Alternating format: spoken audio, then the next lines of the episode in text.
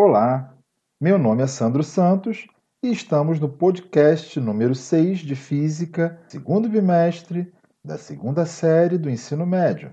Hoje vamos conversar sobre o conceito de processos de transmissão de calor. Calor, como vimos anteriormente, é uma energia em trânsito que pode ser passada de um corpo para outro desde que ocorra diferença de temperatura entre eles. Essa transferência ela pode ocorrer de três formas: radiação, condução e convecção. A radiação é a propagação de ondas eletromagnéticas, ou seja, não precisam de um meio para se propagar, enquanto a condução e a convecção são processos de transferência que necessitam de um meio para se propagar. Falando um pouco mais da radiação, nós podemos percebê-la em várias formas, como o Sol irradiando sobre a Terra, percebemos uma lareira acesa. Desta forma, a gente consegue ter a transmissão de calor por meio de ondas eletromagnéticas. Daí então, associamos a esse fenômeno o processo de propagação chamado de radiação. Falando sobre condução, percebemos que para que aconteça essa condução, temos dois corpos com temperaturas diferentes e esses dois corpos são colocados em contato. Verificamos então que as moléculas do corpo com a temperatura mais elevada vão colidindo com as moléculas do corpo com a temperatura mais baixa.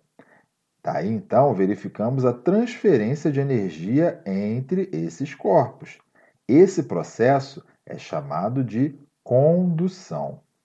No caso dos metais, além da transmissão de energia de átomo a átomo, há também a transmissão de energia pelos elétrons livres, ou seja, são os elétrons que estão mais afastados no núcleo e que são mais fracamente ligados aos núcleos. Portanto, esses elétrons, colidindo entre si com os átomos, transferem energia com bastante facilidade. Por esse motivo, o metal conduz calor de modo mais eficiente do que os outros materiais. Podemos verificar o fenômeno de condução ao entrar em contato um corpo metálico com uma fonte de calor, uma chama acesa. Molécula a molécula, percebemos a transmissão ao longo de todo o corpo. O terceiro processo é chamado de convecção. Da mesma forma que o metal os líquidos e os gases são bons condutores de calor. No entanto, eles transferem calor de uma forma diferente. Essa forma é denominada por convecção. Esse é um processo que consiste na movimentação das partes do fluido dentro do próprio fluido. Por exemplo, vamos considerar que temos um recipiente e esse recipiente contenha água a uma temperatura inicial. Sabemos que a água, quando ela está acima de 4 graus, ela sofre expansão.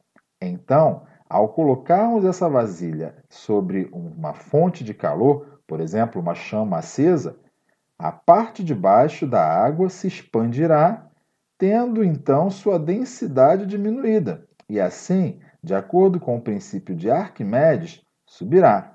A parte mais fria e mais densa descerá formando então as correntes de convecção. Com relação a uma curiosidade, podemos perceber as estufas.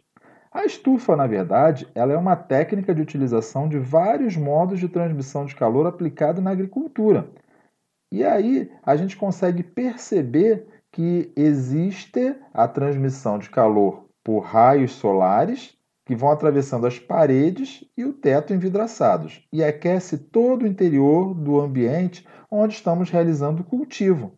Esse aquecimento é mantido no interior pelo fechamento do recinto, que não deixa a energia térmica escapar. As correntes de convecção são responsáveis pela melhor distribuição da temperatura. Um fenômeno que atualmente ocorre na Terra é o efeito estufa, alvo de intensos estudos, mas ainda sem conclusões definitivas. A emissão constante de gases poluentes, como o dióxido e o monóxido de carbono, o metano, entre outros, forma uma camada a grandes altitudes. Essa camada impede a perda de calor para o espaço exterior, provocando teoricamente um aquecimento do planeta como um todo. Esse aquecimento provocaria sérios problemas, como o derretimento das calotas polares, aquecimento dos oceanos, dando origem a mudanças climáticas importantes em todo o nosso planeta. Aguardo vocês para um próximo encontro em breve.